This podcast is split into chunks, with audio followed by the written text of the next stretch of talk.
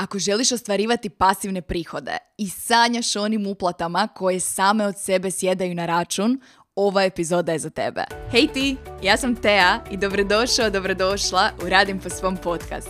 Na pravom si mjestu ako razmišljaš o poduzetništvu ili već gradiš svoj biznis i želiš ostvariti velike poslovne ciljeve i to na autentičan način i u skladu sa sobom.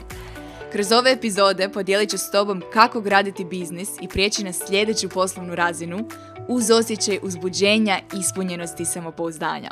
Spremni? Ok, bacimo se na novu epizodu. Baš, baš sam uživala odgovarajući na vaša privatna, malo osobnija pitanja kroz stotu i sto prvu epizodu, no vrijeme je da se vratimo na strategiju. Zato i jesmo ovdje. I pritom, među strateškim pitanjima koja su pristigla, jedno je uvjerljivo bilo najtraženije. Ne samo da je stiglo kroz anketu, nego to pitanje stoji na mom popisu tema već mjesecima nakon što je Nina početkom ove godine pitala nešto slično, a nakon što je Ana na radionici Planiraj kao CEO koju sam održala u četvrtak postavila isto pitanje i otvorila istu temu, shvatila sam da je vrijeme. Vrijeme je da odgovorimo na pitanje kako prodavati uvijek dostupne pasivne programe. Ako želiš ostvarivati pasivne prihode i sanjaš onim uplatama koje same od sebe sjedaju na račun, ova epizoda je za tebe. Posebno ako već imaš kreirane takve online programe, no oni se iz bilo kojeg razloga još ne prodaju. U ovoj epizodi pričamo o pet strategija kako prodavati takve pasivne programe. Do sada smo svi čuli za taj idealan scenarij. Recimo, sjediš u kafiću ili si na odmoru i tvoj mobitel odjednom zasvijetli sa obavijesti da je nova uplata sjela na tvoj račun. To bi bila definicija pasivnih prihoda. Dakle, pasivni prihodi bili bi prihodi koji ne zahtijevaju tvoje vrijeme, odnosno ne zahtijevaju da ti osobno isporučiš vrijednost. No ta definicija je česta zabluda. Čak i ako se radi o najčešćem primjeru pasivnih prihoda, što je najam nekretnine, to i dalje zahtjeva određeno ulaganje našeg vremena. Čak i ako se radi o dugoročnom najmu na godinu dana, da bismo ostvarili te prihode, potrebno je uložiti određeno vrijeme. Bilo u pronalazak idealnih e, najmoprimaca, bilo u kreiranje oglasa i fotografiranje nekretnine, bilo u samo održavanje, tijekom najma ili nakon njega. Ako se radi o turističkom najmu, to zahtjeva još više vremena. I vjerujem da neki među vama mogu potvrditi da tijekom sezone takav najam zbilja zahtjeva puno radno vrijeme. Zapravo je vrlo malo primjera čistih pasivnih prihoda i bez obzira na to koji oblik pasivnih prihoda odaberete za sebe, vjerojatno ćete otkriti da oni dalje zahtjeva određeno ulaganje vremena. No nešto što možemo dugoročno ostvariti je smanjiti vrijeme koje je potrebno uložiti i istovremeno povećati prihode. To je nešto čemu težimo i o tome pričamo kada pričamo o pasivnim online programima. Danas ćemo dakle pričati o online edukacijama i programima kao obliku pasivnih izvora prihoda. I podijelit ću s vama pet strategija prodaje takvih programa koje sam i sama testirala kroz proteklih četiri ili pet godina koliko Radim po svom akademija postoji. Radim po svom akademija bila je prvi takav program koji sam kreirala i jako puno me naučila o prodaji pasivnih online programa, a u međuvremenu sam kreirala i niz drugih sličnih ponuda u sklopu vlastitog biznisa. Samo u protekloj godini 39% ukupnih prihoda koje radim po svom brendu stvario stiglo je iz pasivnih izvora. I naš cilj je da taj postotak raste kroz vrijeme. Kreiranje takvih pasivnih ulaznih programa omogućuje ti prije svega da svoje znanje i iskustvo učiniš pristupačnijim i da se obratiš nekom novom dijelu svoje zajednice i tržišta, a između ostalog omogućuje ti da skaliraš vlastiti biznis na jedan lijep i održiv način. Pasivni online programi često su cjenovno pristupačniji, za razliku od drugih ponuda koje možda uključuju oblike podrške u živo i time ti omogućuje da dotakneš veći broj ljudi i time tvoj pozitivan utjecaj raste. Razlog zbog kojeg sam odlučila otvoriti ovu epizodu sa prednostima je taj što proces kreiranja jednog online programa nije nužno jednostavan i zahtjeva jednu dobru zdravu dozu motivacije. Za sve vas koji ste već kreirali jedan takav online program, htjela sam osvijestiti da je najteži dio posla veći za vas. I nadam se da ste zasluženo proslavili sav trud, vrijeme i resurse koje ste uložili na tu temu. Jednom kada se odvažiš na izazov, jednom kada uložiš više svojih tjedana ili mjeseci u kreiranje programa, jednom kada savladaš izazove kao što su snimanje, obrada, odabir platforme, proces plaćanja i onda podijeliš informaciju o tome da je tvoj online program napokon dostupan u obliku objave ili storija, što se najčešće dogodi? Najčešće se dogodi jedno veliko ništa. Za razliku od tebe, koja ili koji si tjednima ili mjesecima bio udubljen u kreiranje tog programa, tvoja zajednica najčešće nije imala pojma o tome. I ta prva objava ili story im je prvi glas o novoj ponudi. Manji postotak nas će kupiti novu ponudu odmah nakon prve informacije u obliku objave ili storija. Pritom najčešće se radi o spontanim, impulzivnim kupcima, što je jedan od četiri tipa kupaca, ili pak o klijentima i kupcima koji su već radili s tobom i postoji određeno povjerenje i odnos na temelju kojeg će kupiti zapravo sve što kreiraš i lanciraš. Osim njih, za sve ostale kupce i klijente potreban je određeni period lansiranja i prodaje. Istovremeno, nakon tjedana i mjeseci uloženih u kreiranje online programa, velike su šanse da se možda osjećaš iscrpljeno i da nemaš više dovoljno energije i resursa za dati u procesu prodaje. Koliko vas se može poistovjetiti s ovim primjerom? Koliko vas se barem jednom našlo u sličnoj situaciji? Možda ste kreirajući program očekivali i maštali da će nakon te prve objave deseci ljudi kupiti program. I to se onda nije dogodilo. I to onda postaje izvor nezadovoljstva, razočaranja ili frustracije što stvara dodatni otpor prema prodaji i lanciranju programa online. Prvo što moramo razjasniti prije nego što uopće krenemo pričati o prodajnim strategijama je da je s kreiranjem i lansiranjem programa najveći dio posla iza tebe, no istovremeno posao time nestaje. Odgovornost je i dalje na tebi da pričaš o programu, lanciraš, promoviraš ga i na taj način osiguravaš da program dođe do upravo onih ljudi kojima je potreban. Pritom, neki od najvećih izazova kada pričamo o prodaji već dostupnih pasivnih programa koje si već jednom lansirala ili lansirao je upravo to. O čemu pričati drugi, treći, peti put? Što novo reći o tom programu koji postoji već neko vrijeme, odnosno kako stvoriti osjećaj hitnosti kada je program dostupan uvijek. Upravo na ta pitanja pokušat ćemo odgovoriti u nastavku ove epizode i podijelit ću s vama pet strategija kako prodavati pasivne uvijek dostupne programe na uvijek nov, zanimljiv i uzbudljiv način. Ajmo redom. Strategija 1 odnosi se na pasivni prodajni ljevak. Ovaj prvi scenarij je idealan scenarij i podrazumijeva da stalno novi ljudi kupuju tvoj program bez aktivne prodaje s tvoje strane. No, ako ti nisi taj ili ta koja prodaje svoj program, netko mora. I u ovoj prvoj strategiji ajmo razmišljati o tome kako automatizirati tu prodajnu komunikaciju. Evo kako bi mogao izgledati jedan takav pasivan prodajni ljevak. Recimo da si jednom kreirao ili kreirala nekoliko YouTube videa ili blog postova ili podcast epizoda, dakle pričamo o dužim formatima sadržaja koji su uvijek aktualni i koji svaki mjesec otkrivaju stotine i stotine nekih novih ljudi. Ti novi ljudi kroz taj sadržaj po prvi put saznaju za tvoju pasivnu online ponudu. Ako se pritom radi o ponudi koja je vrlo, vrlo pristupačnog cjenovnog ranga, postoji velika mogućnost da će nakon tog videa, podcasta ili blog posta netko odmah automatski kupiti tvoju online ponudu. Za svakoga od nas se razlikuje taj iznos koji smatramo vrlo, vrlo pristupačnim, no kada bih morala generalizirati, rekla bih da ako je cijena ponude manja od 50 eura, sama ponuda može biti promovirana u tom komadu sadržaja.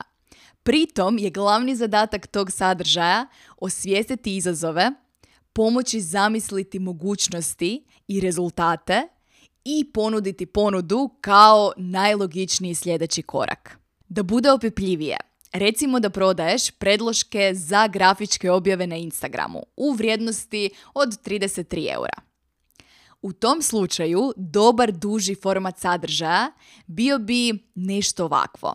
Zamisli koliki doseg bi imao tvoj brand kada bi češće objavljivala na Instagramu. Zašto to ne radiš sada? Evo koja su tri najčešća razloga koja čujem među klijentima. Jedan, nemam smisla za estetiku. Dva, nemam dovoljno vlastitih fotografija. I tri, ne znam kreirati objave u kanvi.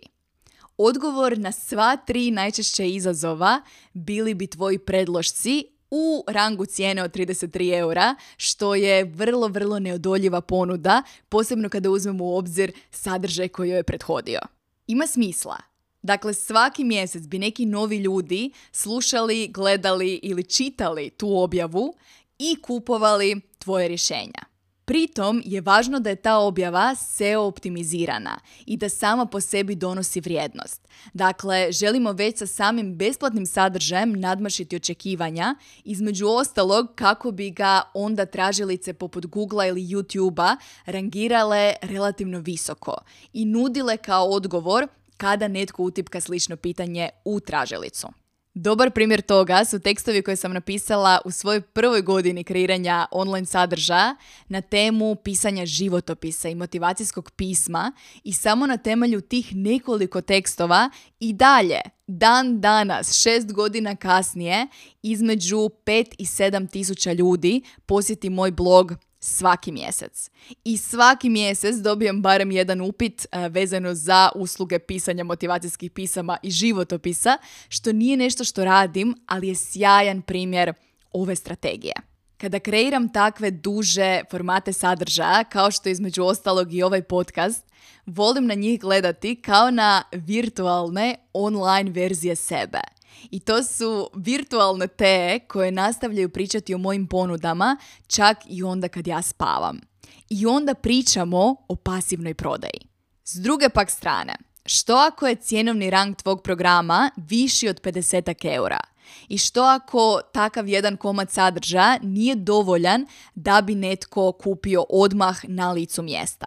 U tom slučaju bih radije predložila da u tim dužim, uvijek aktualnim komadima sadržaja promoviraš neki od freebija, neki od besplatnih resursa koje će netko preuzeti u zamjenu za svoju e-mail adresu i koji su temom vezani u samu ponudu, u sami program koji prodaješ.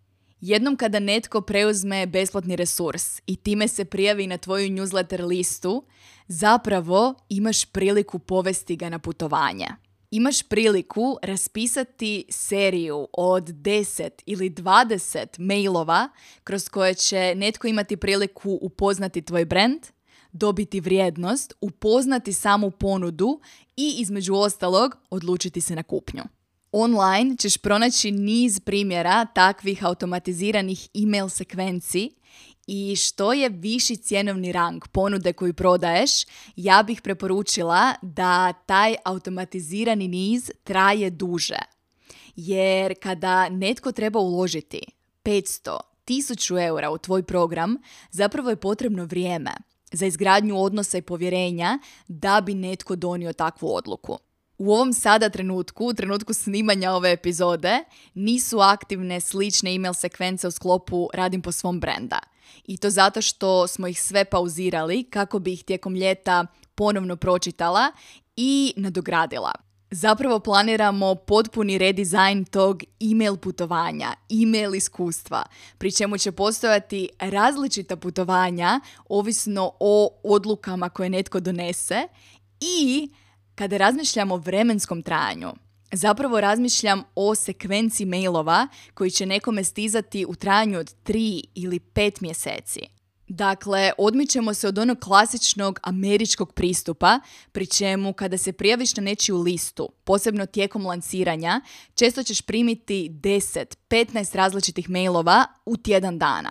Umjesto toga, u raspisivanju jedne ovakve email sekvence vodim se time kako odnose inače gradimo offline – kroz one prve dozirane interakcije, kroz dijeljenje prvih anegdota i priča, kroz upoznavanje, kroz dijeljenje vrijednosti. Upravo time vodim se i kada raspisujem ovakvu jednu sekvencu online. Ovakav jedan prodajni ljevak može biti predivan izvor pasivnih prihoda u tvom biznisu. No isto tako, velike su šanse da ćeš ovakav ljevak testirati, mijenjati i nadograđivati kroz vrijeme. Moj prijedlog je da za početak prođeš kroz prvo lanciranje svog programa i pogledaš objave, sadržaj, mailove koje si kreirala ili kreirao u sklopu toga. Pritom razmisli što od tog sadržaja sada možeš iskoristiti ponovno i na temelju toga kreirati možda dužu podcast epizodu, blog post ili YouTube video ili pak neke od mailova iskoristiti i automatizirati za nove pretplatnike. Moguće je da ti prvi duži formati sadržaja neće imati doseg koji želiš ili da ti prvi automatizirani mailovi neće imati stopu konverzije koju priželjkuješ. No to je skroz ok. Kroz ovaj pristup i kroz testiranje zapravo učiš o sebi, učiš o programu i učiš o tome kako tvoja zajednica voli da joj se prodaje. Na tu temu vrijeme je da prijeđemo na strategiju broj 2. Proveli smo nešto više vremena u strategiji 1 zato što smo kroz nju prošli osnove. Osnove tog prodajnog ljevka, putovanja na koje vodiš potencijalnog klijenta od trenutka kada po prvi put saznaje za brand do trenutka u kojem kupuje tvoj online program. Za razliku od prve strategije koja je potpuno besplatna i zahtjeva samo ulaganje tvog vremena, u drugoj strategiji pričamo o oglašavanju. I dalje se radi o strategiji koja je gotovo u potpunosti pasivna, no zahtjeva određeno financijsko ulaganje. Recimo da postoje duži formati sadržaja koji vode čitatelja, gledatelja, slušatelja prema tvom online programu. No iz bilo kojeg razloga još uvijek nemaju dovoljan doseg. Ako tvoj besplatni sadržaj dolazi do relativno malog broja novih ljudi iz mjeseca u mjesec, to znači da i relativno mali broj novih ljudi preuzima tvoj freebie, što znači da još manji broj ljudi prima tvoju automatiziranu sekvencu mailova, što znači da vrlo mali broj njih ili nitko od njih u konačnici ne kupuje tvoj program. U ovoj drugoj strategiji se zapravo pitamo kako povećati doseg tvog besplatnog sadržaja ili freebija, kako bi se veći broj ljudi prijavio na newsletter i napravio prvi korak u tom prodajnom putovanju. Danas na većini platformi možeš na ovaj ili onaj način uložiti u oglašavanje. Budući da smo u prethodnoj strategiji pokrili duže formate sadržaja, u ovoj se možemo fokusirati na, recimo, Instagram. Iako objave na Instagramu imaju ograničeni vijek trajanja jednom kada ih objaviš, one imaju određeni doseg kroz nekoliko dana, nakon čega taj doseg pada ili postaje gotovo nepostojeć. Kroz bustanje objava ili oglašavanje imaš priliku produžiti taj vijek trajanja. Zamisli da kreiraš objavu kojoj je glavni cilj promovirati neki od tvojih besplatnih resursa. Samo na mom profilu pronaći ćeš niz takvih primjera objava kojima je cilj promovirati, na primjer, besplatni planer godina po mom ili 50 predložaka za Instagram storije ili snimku webinara Neodoljivi brand. Nakon inicijalnih prijava, preuzimanja i uzbuđenja, velike su šanse da će ta objava kroz neko vrijeme pasti u zaborav. Da se to ne bi dogodilo, što kada bi svakih nekoliko tjedana ili mjeseci bustala tu objavu? već kroz ulaganje od 30 eura kroz tjedan dana ćeš ponovno živjeti tu objavu i unijeti novu svježu energiju u taj sadržaj. Pretpostavka je da će kroz tu mini kampanju neki novi ljudi preuzeti tvoj freebie i time se automatski prijaviti na tvoju email listu.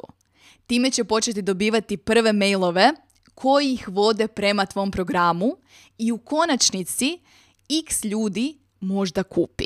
Ako prateći brojke kroz vrijeme zaključiš da svaki put kada uložiš 35 eura u oglašavanje te jedne objave, u konačnici kroz mjesec ili koliko dana jedna osoba kupi program u vrijednosti od 235 eura, to je sjajan prodajni ljevak. To je isplativo ulaganje.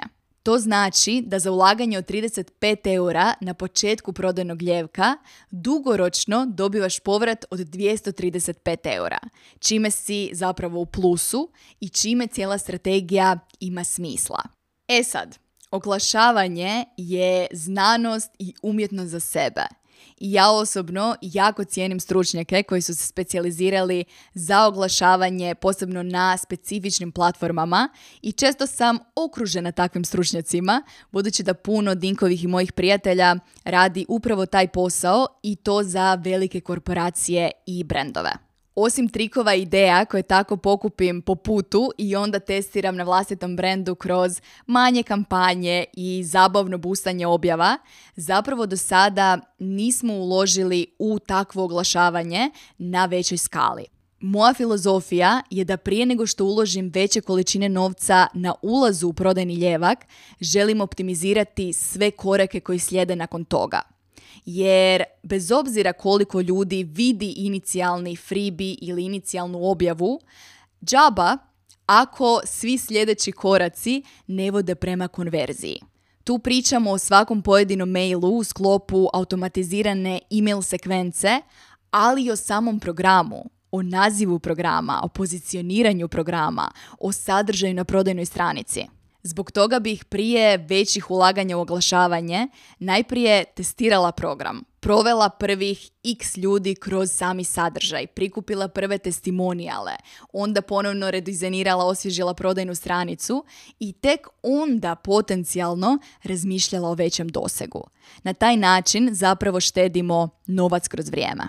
E sad, ako ne želiš ulagati novac u oglašavanje, pri čemu oglasi prodaju umjesto tebe, ajmo pričati o tome kako ti možeš aktivno prodavati program kroz vrijeme. Treća strategija odnosi se na aktivnu prodaju.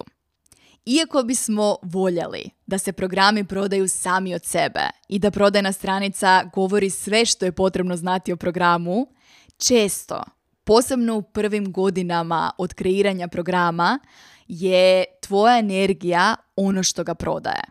Ono što danas primjećujem, nakon godina i godina pričanja o radim po svom akademiji, je da postoji jedan dio slučajeva u kojima se ona prodaje sama od sebe. Pritom mislim na preporuke dosadašnjih sudionika kao i na preporuke poduzetnika koji nisu prošli kroz program, ali su čuli za njega. I ono što su čuli je bilo pozitivno, zbog čega ga sada preporučuju drugima. I ponekad, a to se događa sve češće, čujem druge da pričaju o akademiji kao o glavnom go-to strateškom programu za poduzetnike u prvih nekoliko godina poslovanja. I to me čini neopisivo sretnom. Glavna pouka ove priče je da se to događa danas, nakon što sam godinama pričala o radim po svom akademiji. Jer to je moja odgovornost, to je tvoja odgovornost kao poduzetnika i kreatora nekog online programa. Tvoja odgovornost je pričati o tom programu zato što vjeruješ u njega i zato što vjeruješ u vrijednost koju može donijeti drugima. Ono što se može dogoditi, posebno ako se radi o programu i sadržaju koji si kreirala, snimio prije šest mjeseci ili par godina, je da nestane to uzbuđenje, entuzijazam, ta vjera u program. To je s jedne strane zato što ti rasteš jako brzo i može ti djelovati da je ono o čemu si pričao, pričala prije par mjeseci ili par godina početna razina i da sada znaš toliko više. No, samo zato što su tebi danas to znanje, informacije ili primjeri nešto što se podrazumijeva, ne znači da se podrazumijevaju za nekoga tko je tek danas otkrio tvoj brand. Za nekoga tko se tek danas susreće s tom temom, će taj sadržaj biti jednako genijalan kao što je bio tebi prije par godina. I ono što se još češće dogodi je da mi sami zaboravimo koliko je taj sadržaj genijalan. Da mi sami zaboravimo što smo sve ispričali u tim video audio lekcijama, u tim modulima, u tim materijalima. Ako danas možda ne osjećaš iste emocije prema tom programu kao i na prvi dan kad si ga kreirala ili kreirao, moj prijedlog je da danas otvoriš taj sadržaj i prođeš kroz materijale. Ono što bi se moglo dogoditi je da se prisjetiš koliko je taj program vrijedan. I možda i ti naučiš nešto novo, jer ono što se meni često dogodi je da se sjetim primjera koje sam ispričala tada i u međuvremenu u potpunosti zaboravila na njih. I često gledajući vlastite video lekcije iz akademije ili drugih programa, pomislim, wow, ovo sam baš dobro rekla. Također, prođi kroz testimonijale prethodnih sudionika, prođi kroz poruke, mailove, dojmove i sve to će ti pomoći da se ponovno povežeš sa ponudom koju si kreirala. To je nešto što ću i sama napraviti prije svakog aktivnog lanciranja akademije i to mi pomaže da puno brže i jednostavnije kreiram prodajni sadržaj u sklopu tog lanciranja. Sada se možda pitaš dobro Tea, ako je akademija dostupna cijele godine, kako ju onda lanciraš? To što je neki program dostupan tijekom cijele godine ne znači da neću odabrati tjedne kroz godinu u kojima će cijela moja komunikacija biti fokusirana samo na taj program. Od lansiranja do lansiranja moja zajednica raste i neki novi ljudi zaprate brand na Instagramu, neki novi ljudi se prijave na newsletter. To su ljudi koji su teoretski prije par tjedana saznali za brand i možda još uopće nisu naišli na Radim po svom akademiju. I moj zadatak je u tih tjedan ili dva ili tri ispričati tim novim ljudima sve što bi i inače ispričala nekome kada lanciram novi program. U tom periodu ćeš kreirati nove prodajne objave na Instagramu, spomenuti svoj program u dužim formatima sadržaja ili u newsletteru. Dakle, tijekom nekoliko tjedana ćeš fokusirano pričati o svom programu. Ako želiš unijeti dodatnu razinu energije u to lanciranje, možda ćeš održati Instagram live ili organizirati besplatni webinar na kojem ćeš ispričati o programu, o izazovima koje rješava i o rezultatima koje donosi. Na taj način ćeš program koji je možda snimljen prije par mjeseci ili par godina ponovno učiniti aktualnim i svježim. Čak i između tih lanciranja često ćeš čuti kako spominjem radim po svom akademiju i pojedine module i rezultate sudionika, bilo u ovim podcast epizodama, bilo na Instagramu. I na taj način zapravo konstantno podižem razinu svijesti o samom programu. Na isti način gradim brand akademije kao što gradim i radim po svom brand. Dugoročno i kroz vrijeme. I što više ljudi zna da akademija postoji, što je više ljudi svjesno vrijednosti programa, to će i veći broj njih biti spreman na kupovinu u trenutku kada dođemo do strategije broj 4. Strategija 4 se savršeno nadovezuje na prethodnu strategiju. Dakle, kada pričamo o aktivnoj prodaji, ono što savršeno ide uz to su posebne ponude. Zadnjih tjedana smo puno pričali o tome kako postojeće ponude, kao što su recimo pasivni online programi, ponovno učiniti aktualnima. I ako niste, definitivno predlažem da nakon ove poslušate i epizodu pod brojem 97. Jedan od glavnih prodajnih izazova kada prodaješ program koji je dostupan tijekom cijele godine je izostanak osjećaja hitnosti.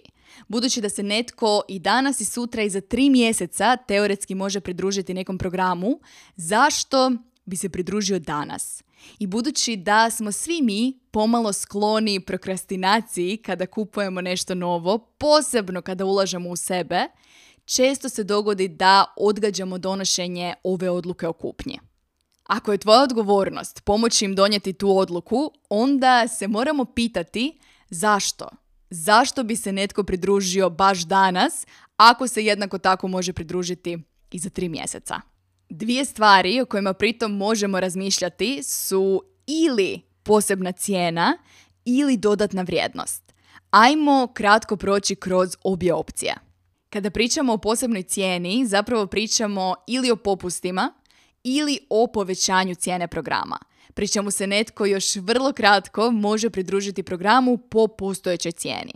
Ja osobno na povećanje cijene ne bih gledala kao na redovitu strategiju, budući da to nije nešto što ćeš raditi svakih nekoliko mjeseci, no kada ta odluka strateški ima smisla, u tom slučaju može biti povod i temelj za jedno jako lijepo lanciranje. Kroz godine samo smo nekoliko puta povećavali cijenu akademije i to ili onda kada bih kreirala i lancirala potpuno novi modul ili kada bi vrijednost samog programa značajno nadmašila ulaganje. Kada osjetiš da je vrijeme i odlučiš povećati cijenu, nemoj to napraviti na brzinu i preko noći. Daj si nekoliko tjedana kako bi iskomunicirala, iskomunicirao to svojoj zajednici, kako bi svaka osoba u toj zajednici dobila tu informaciju i iskoristila posebnu priliku ako to želi. S druge pak strane, ono što može stvoriti zabavan osjećaj hitnosti su popusti.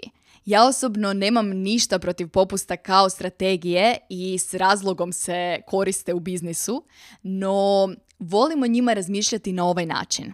Kada se radi o ulaznim, zabavnim, neodoljivim ponudama u rangu cijene do 50 možda 75 eura, rekla bih da se možeš igrati s popustima. I ti popusti mogu iznositi i 50 i 75% što se mene tiče.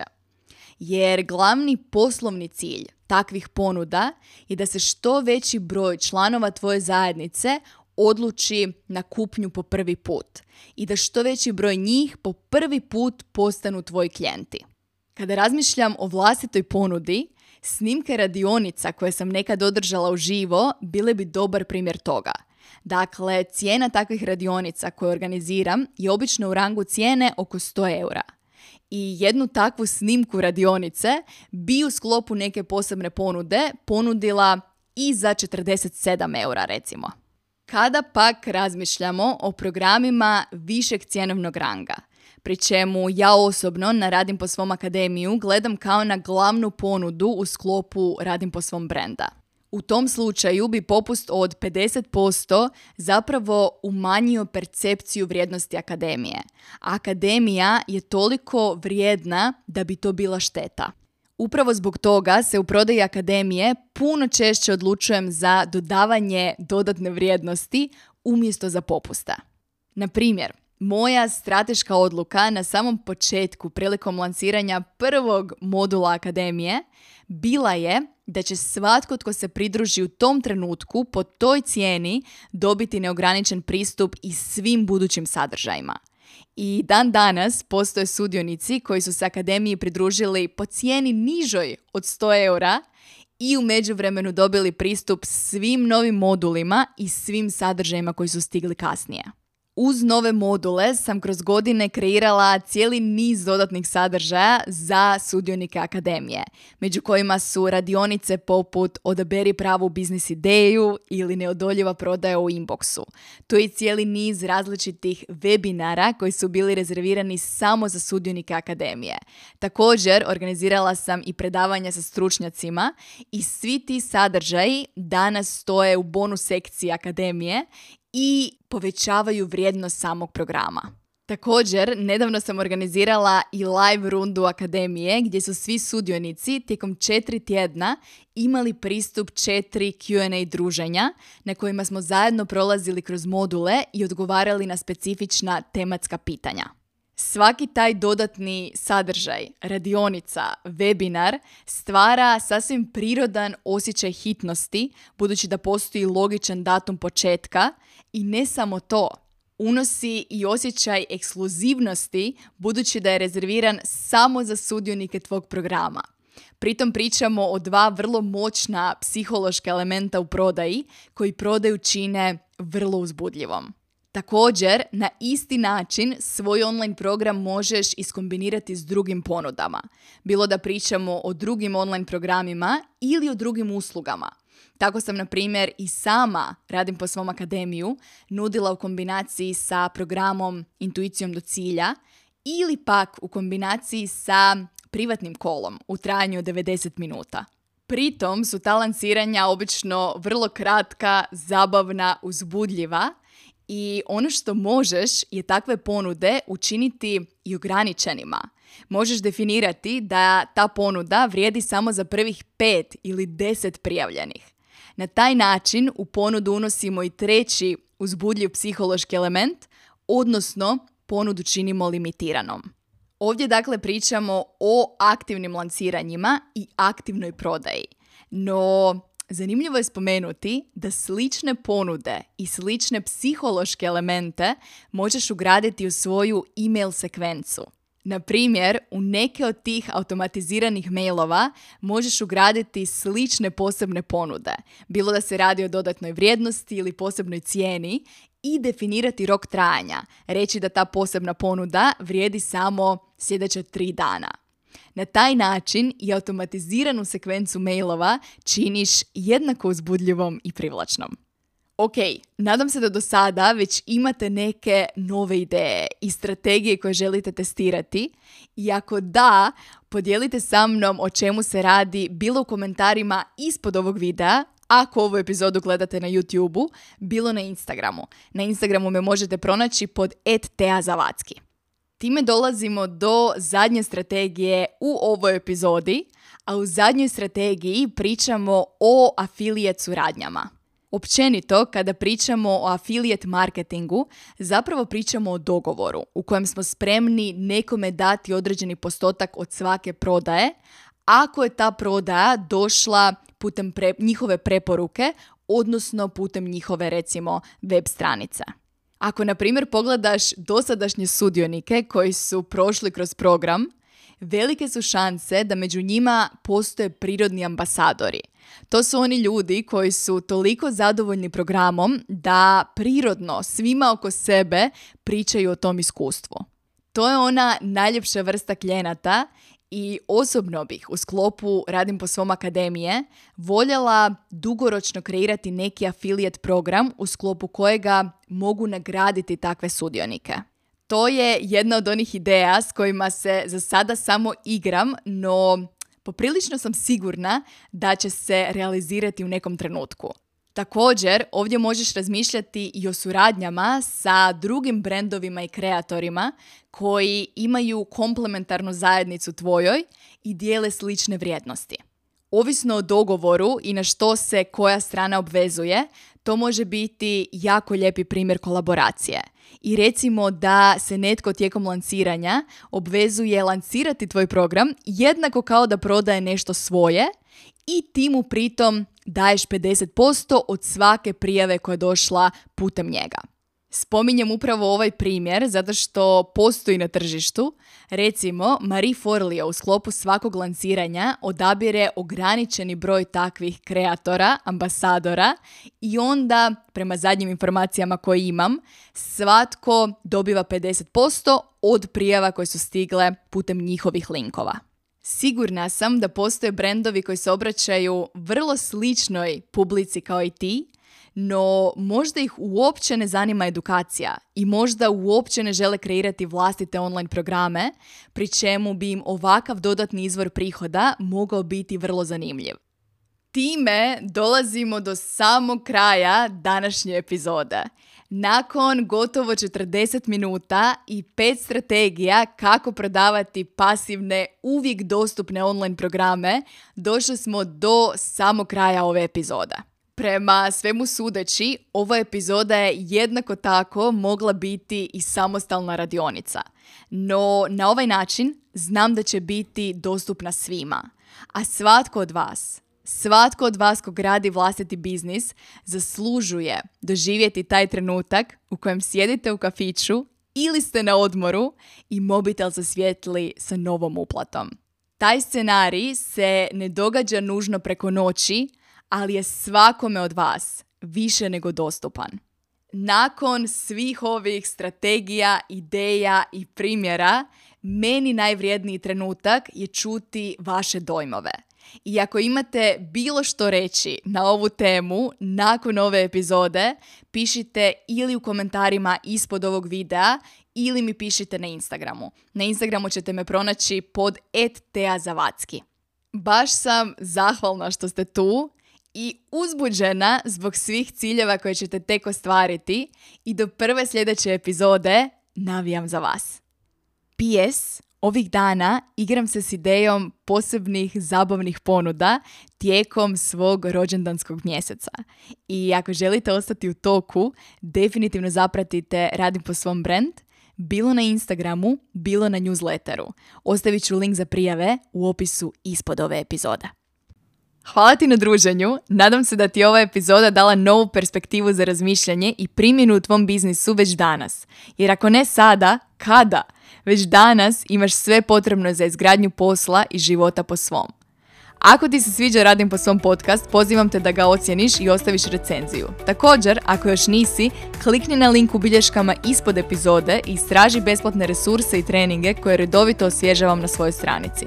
Klikni na link, a mi se slušamo već u sljedećoj epizodi.